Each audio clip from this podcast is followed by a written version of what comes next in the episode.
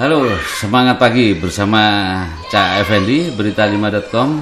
Saya lagi ada kedatangan tamu di redaksi Berita 5, yang mana tamu ini sudah tidak asing mungkin ya, pergerakannya cukup lumayan di Surabaya ini, di Jawa Timur bahkan. Namanya Pak Muji Santoso. Semangat pagi Pak Muji. Semangat pagi. Ya, Cak Moedji ini tinggal di Surabaya, saya rasa sudah lama ya, dan banyak ikut organisasi-organisasi di Jawa Timur bahkan ya. Banyak di berbagai organisasi selalu muncul nama Pak Moedji ini. Mungkin Pak Moedji bisa ceritakan apa saja sih yang dilakukan di Surabaya dan Jawa Timur ini, bahkan mungkin bisa disampaikan bergabung di organisasi mana aja kemasyarakatannya. Terima kasih Pak Effendi, selaku redaktur Berita 5. Saya Muji, kedudukan ada di Surabaya, tapi saya juga punya rumah ada di Sidoarjo. Iya. Setiap harinya memang sampai sekarang saya berkelana, mulai mengikuti organisasi, mulai dari organisasi politik, organisasi lembaga kemasyarakatan, dan organisasi banyak yang saya duduk di dalam lingkungan organisasi, seperti satu misal di KNPI saya di pembina. Oh ya, Surabaya ya? Pembina Jawa Timur. Oh, Jawa Timur.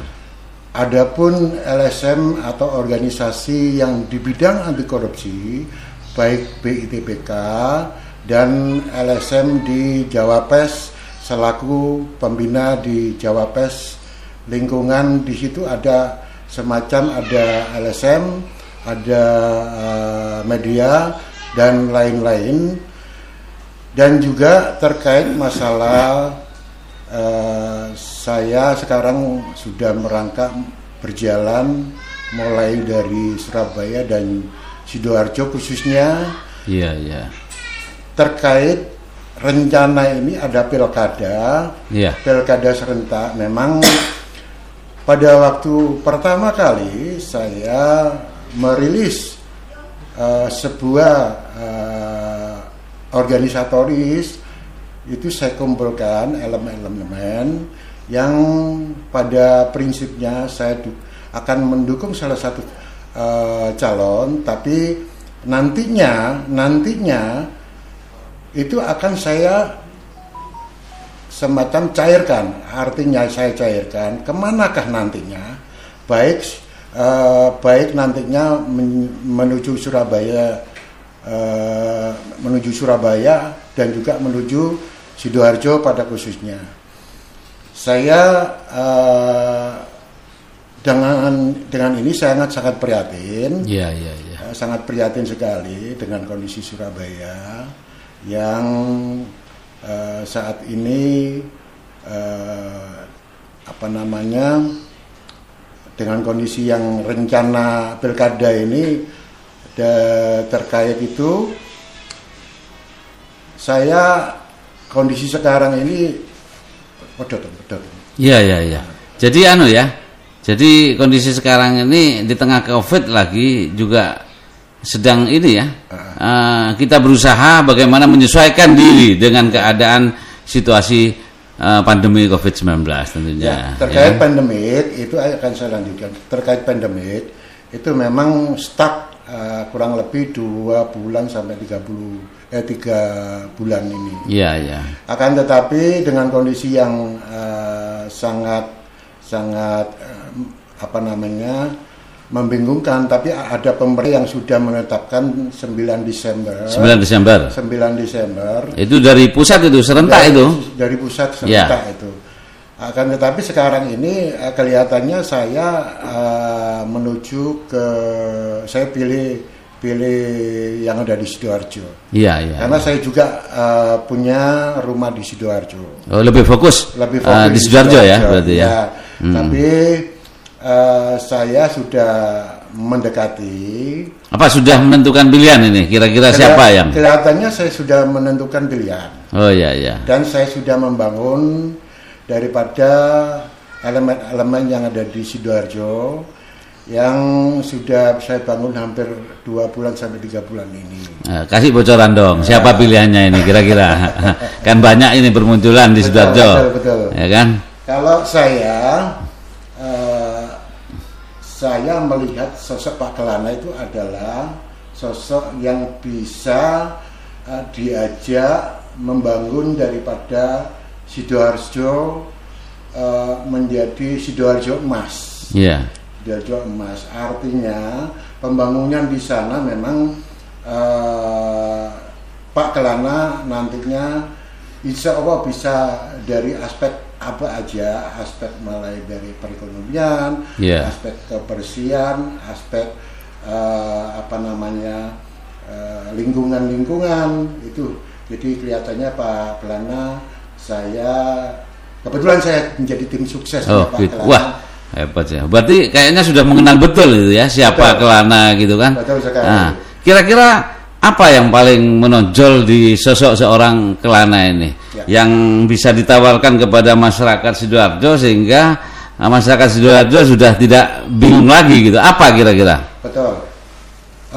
Terkait Pak Kelana sebagai calon Bupati Sidoarjo hampir 3 bulan itu memang sudah bergulir, sudah adaptasi di sana sampai sekarang insya Allah dari gerilya Pak Kelana untuk turun ke jalan dan juga bermain di medsos juga.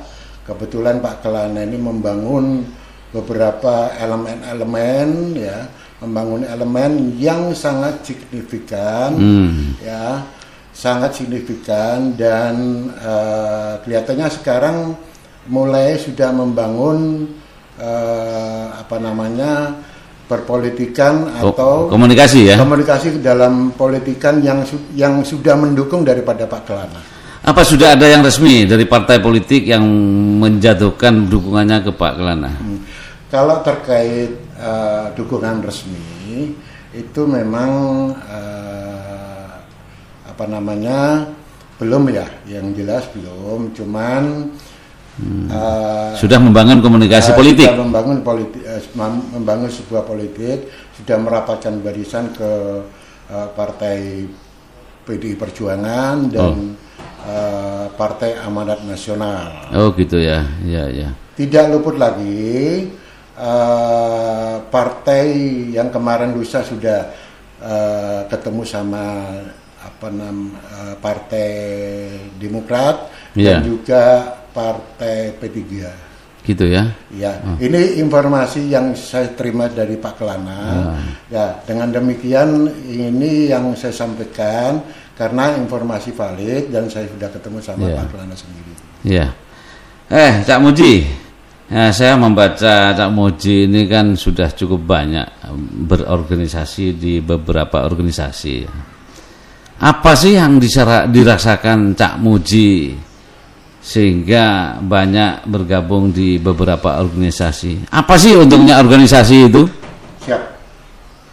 Saya mulai kecil memang kehidupan saya itu hanya organisasi yang saya geluti.